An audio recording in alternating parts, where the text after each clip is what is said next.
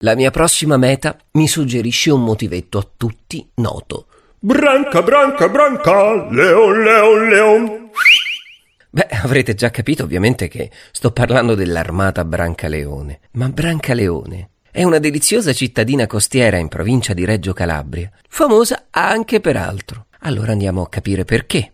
Intanto il caratteristico nome deriva non dal film di Monicelli, ma dalla forma del centro abitato, che ricorda quella, pensate, di una zampa di leone. E nel tratto di mare che bagna questo pittoresco borgo, depone le uova la caretta. No, non cadono da una carretta che le porta al mercato, ma la carretta è proprio la tartaruga comune. Infatti, Brancaleone è stata definita la città delle tartarughe di mare e si tratta del luogo di deposizione più importante d'Italia, tanto che proprio qui sorge il centro di recupero delle tartarughe marine, che si occupa del recupero e della cura di esemplari che sono stati catturati accidentalmente dai pescatori o che sono rimasti feriti.